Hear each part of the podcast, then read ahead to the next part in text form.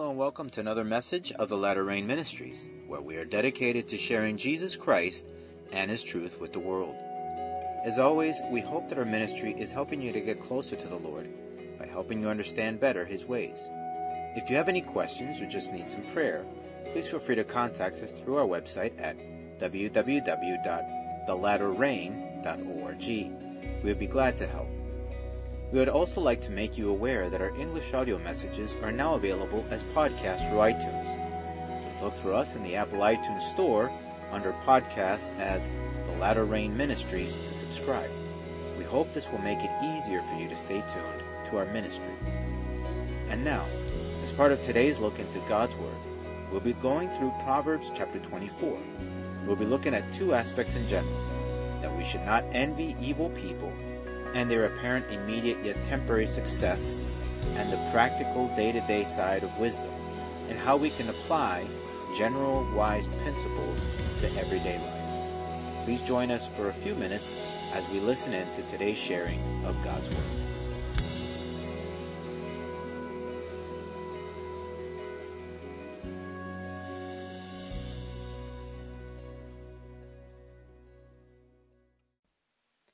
Let's take a moment to pray together, to seek the Lord's direction and understanding in what He wants for us to take in today. Let's pray. Lord God, Heavenly Father, I praise you and I worship you, O Lord, for your goodness, O Lord, for your mercy and your grace. Blessing and honor and glory be to you, O Lord God, now and always and forever and ever. Heavenly Father, in the name of Jesus, I pray humbly that you please forgive all of my sins and all my wrongs, O Lord. Heavenly Father, I give you thanks for your Son, Jesus Christ. I give you thanks for the salvation, for the forgiveness and the hope, O Lord, that we have through him. Heavenly Father, in the name of Jesus, I pray, O Lord, that you please guide us, that you please speak to us through your word, through your Holy Spirit, that you help us to understand clearly, Lord God. Help us, O Lord, please give us direction and give us understanding, O Lord, in everything. In Jesus' name I pray. Amen. Today we'll be looking at Proverbs chapter 24, and this is what his word says Do not be envious of evil men, nor desire to be with them, for their heart devises violence, and their lips talk of troublemaking.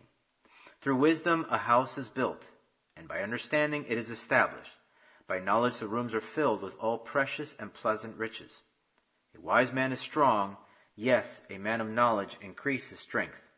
For by wise counsel you will wage your own war, and in a multitude of counselors there is safety. Wisdom is too lofty for a fool. He does not open his mouth in the gate. He who plots to do evil will be called a schemer. The devising of foolishness is sin, and the scoffer is an abomination to men. If you faint in the day of adversity, your strength is small. Deliver those who are drawn toward death and hold back those stumbling to the slaughter. If you say, Surely we did not know this, does not he who weighs the hearts consider it? He who keeps your soul, does he not know it? And will he not render to each man according to his deeds? My son, eat honey because it is good, and the honeycomb, which is sweet to your taste. So shall the knowledge of wisdom be to your soul. If you have found it, there is a prospect, and your hope will not be cut off. Do not lie in wait, O wicked man, against the dwelling of the righteous. Do not plunder his resting place. For a righteous man may fall seven times and rise again, but the wicked shall fall by calamity. Do not rejoice when your enemy falls, and do not let your heart be glad when he stumbles, lest the Lord see it and it displease him, and he turn away his wrath from him. Do not fret because of evildoers, nor be envious of the wicked for there will be no prospect for the evil man. The lamp of the wicked will be put out. My son, fear the Lord and the king. Do not associate with those given to change, for their calamity will rise suddenly, and who knows the ruin those two can bring? These things also belong to the wise. It is not good to show partiality in judgment. He who says to the wicked, You are righteous, him the people will curse. Nations will abhor him. But those who rebuke the wicked will have the light, and a good blessing will come upon them. He who gives a right answer kisses the lips. Prepare your outside work, make it fit for yourself in the field, and afterward build your house. Do not be a witness against your neighbor without cause. For would you deceive with your lips? Do not say, I will do to him just as he has done to me. I will render to the man according to his work. I went by the field of the lazy man, and by the vineyard of the man devoid of understanding. And there it was, all overgrown with thorns, its surface was covered with nettles, its stone wall was broken down. When I saw it, I considered it well. I looked on it and received instruction a little sleep, a little slumber, a little folding of the hands to rest, so shall your poverty come like a prowler, and your need like an armed man. The first part that we'll be seeing has to do with envying people that are evil. Now, some of you may or may not quite get this going in. I mean, how can anyone envy a person that is evil, right? And well, let's clear this up a little bit more. Evil does not always involve killing someone or doing what society would characterize as terrible or illegal. Evil is basically anything that is sinful. And now, if we are honest, many folks pay attention to those people who do evil things, and many times think to themselves, so and so does X, and he or she gets away with it just fine. Or, nothing wrong happens to so and so, even though they're doing wrong things.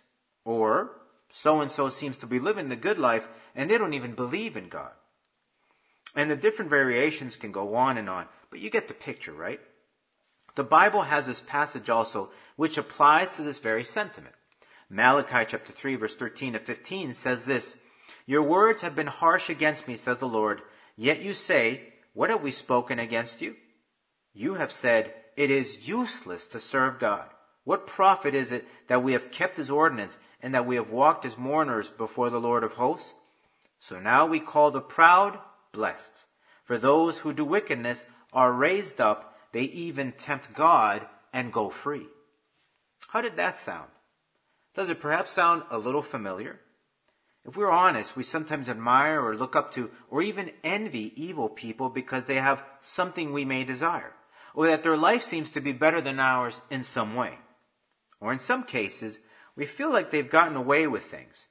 And here is where Satan tries to tempt most, if not all of us, especially when we try to do things right. Sometimes we may see other people that seem to have it all, and they don't work quite as hard, or cut corners, or are dishonest while we slave away doing our work honestly.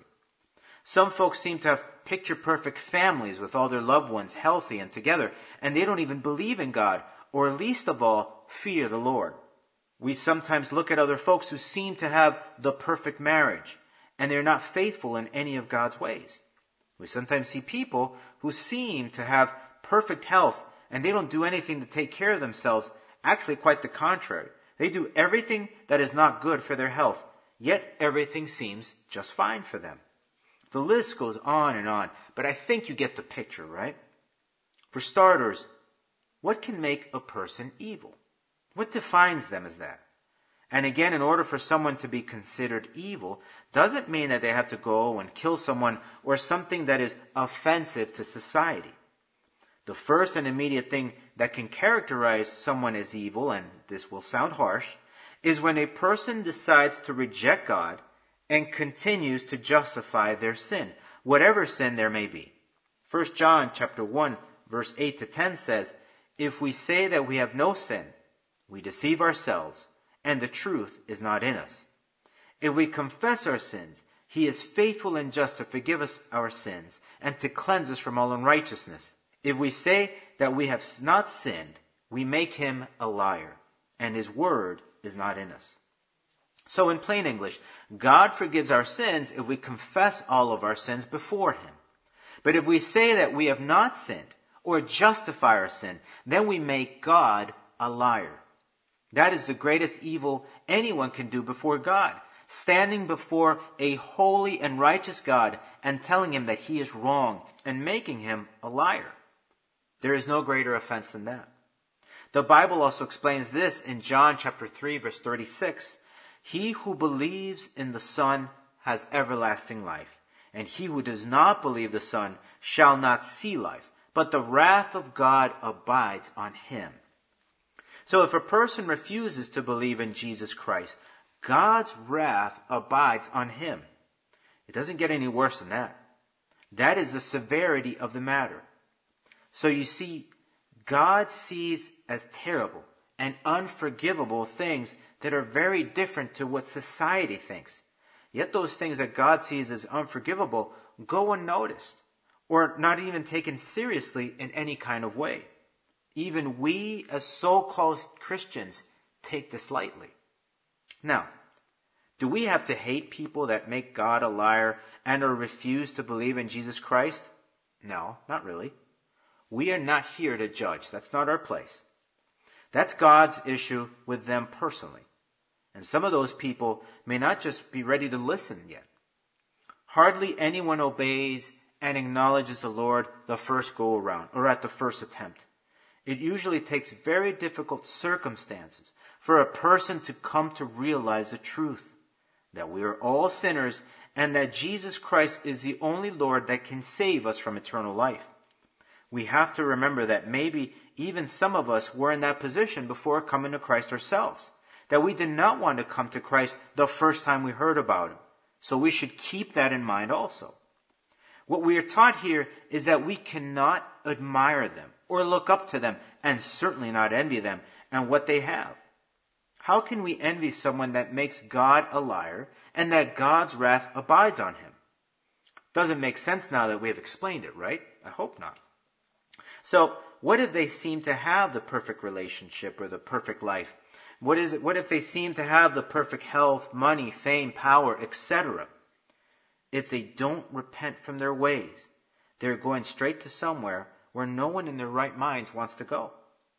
There are no parties in hell. There are no VIP lounges in hell. There is no sex, drugs, or any kind of pleasure in hell. It is a place of eternal torment, separated from God and from anything that resembles peace, safety, and goodness. The Bible tells us this in Matthew chapter 16, verse 25 to 17. For whoever desires to save his life, which means to live life the way that you want to, will lose it but whoever loses his life for my sake will find it. For what profit is it to a man if he gains the whole world and loses his own soul? Or what will a man give in exchange for his soul?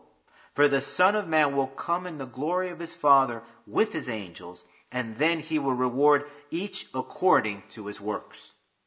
So, probably doing the right thing may not always work here on earth, or that simply life may be more challenging for us than for other people who either A, simply just don't believe in God, or B, don't do things according to what God says to get what they need and want. And be careful, because believers can fall into that trap also by doing things wrong rather than trusting in God and applying his principles. That's the temptation Satan sets in front of people where he will tell you that you will never have what you need if you always try to do what is right. And there are plenty of examples of that all around us. And now, the second and last part. Wisdom is ultimately something practical. Here's what we really need to understand. God made everything. He created heaven and earth and everything in the spirit world, the larger, more complex world we do not see. God created the entire universe. And as the creator of the universe, he established everything. Every single thing works the way it works because he made it that way. He established every single thing in creation. Think about it this way. If you understand that the game of chess, you know that there are different pieces and that every piece moves a certain way and does things a certain way, depending on what they are. Now, think of that but in a universal scale. God's wisdom is basically an explanation from the Lord Himself on how things work and how we need to interact with everything around us so that not only do we gain benefit here now, but more importantly, in eternity. Even in a sin fallen world, God's wisdom works. That is the wonder of His instruction. Sin makes things not turn out the way they should here and now both our sin, the sin in people, and the sin in nature. Yet, God's wisdom can still help us navigate through all of that in such a way that an eternal path is still possible through Jesus Christ. If we remain true to Him and we try to follow as best as we can His ways. And remember that what is right before God could be very different to what we think is right, and it is certainly different to what the world system tries to instill in people. That's why we need to really dig into His Word. That's why we need to learn as much as possible and apply as much as possible, no matter what stage of your life you're in, no matter when you came to Christ. In what we just read in Proverbs, it says that if we are wise, we can build a house. Not necessarily a physical house, but rather a family where things can be brought into order, where God's principles should be the building blocks for a healthy marriage, for raising children properly, for knowing how to deal with parents, and so on. Knowledge fills the rooms of that house with precious and pleasant riches. And again, not everything has to be material, but rather things that go beyond riches and wealth, things of greater value. Think about this, because most people tend to think about money. What good is being wealthy if your marriage is a disaster and your kids are a mess and everyone is sad, depressed, and miserable, including you? The house can be made out of gold, but it can turn into a golden cage. And a cage is still a cage, no matter what it's made out of. It also says that a wise person is strong and that godly knowledge increases strength. So when you apply God's wisdom into your life, you become mighty. Faith is a part of God's wisdom. And so remember that we can even move mountains if we have the faith it's the size of a mustard seed. And there are all kinds of mountains around us, those that the material world nor Satan have any power to move. God can move mountains. And how can he not? He made them by just uttering the words. Wisdom helps us to fight not only battles, but win the ultimate war, the war for your own soul. And finally, if we look at the last part of the chapter, we see that one major principle is taught that we cannot be lazy. This does not get any more practical. If a person is lazy, sooner or later their life will be destroyed and everything around them will become a disaster as well. If a person's lazy, they will not be able to do anything for the Lord, for starters. They will not be able to build or protect a family that way it needs to be done. They will not succeed at their jobs or careers. Absolutely nothing good comes out of being lazy. This is a universal truth. If a person works hard, like really hard, going beyond their own standard of what they think is hard, I don't care where they are on the planet, and if they put their faith in Christ, like the Bible teaches, everything will be just fine. You will succeed. This may not mean that you will be rich financially, because the world associates being successful with being rich. God will make you successful in many different ways if you put Him first and you work hard.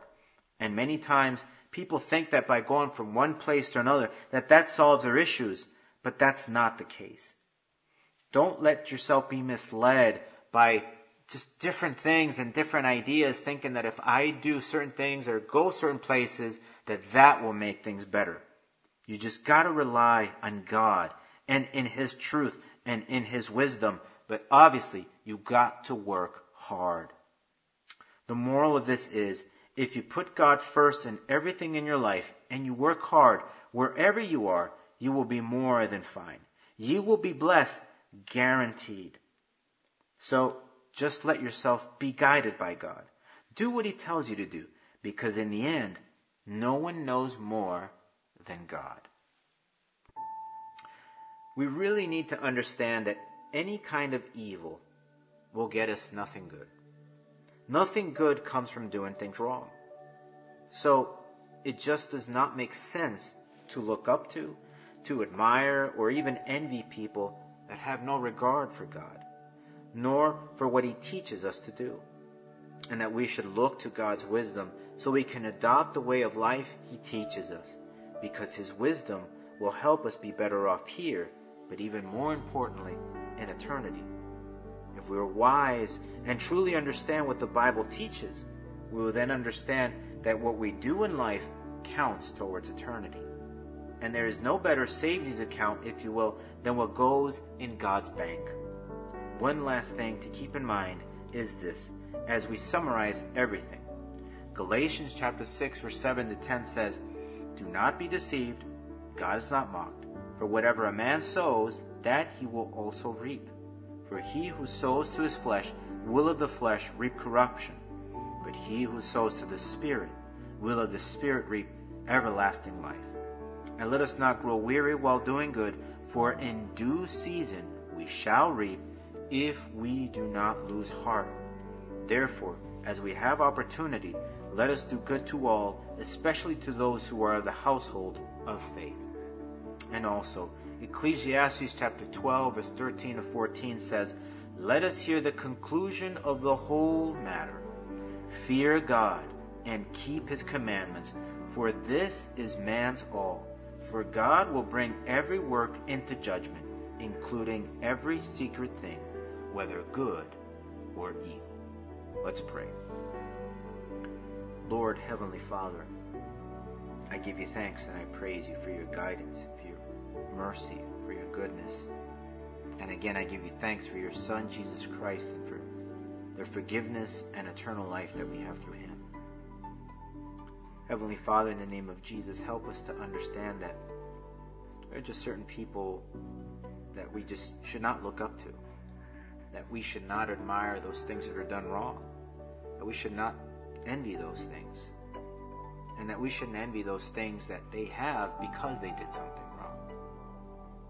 Heavenly Father, help us to understand that that there, there are just certain things we just shouldn't do, and that there are things that we need to do like looking for you, understanding you, understanding your ways.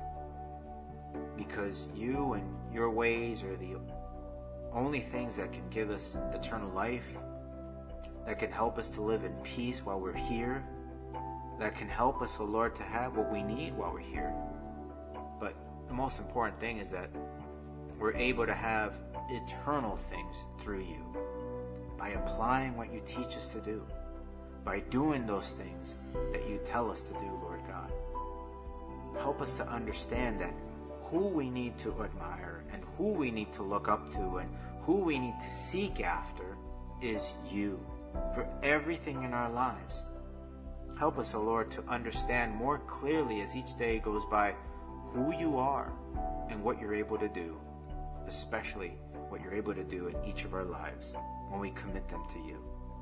Heavenly Father, I pray for every person listening. I pray that you might bless them, that you might help them to understand that your principles, your ways, are life, eternal life. Heavenly Father, I give you thanks and I praise you in Jesus' name.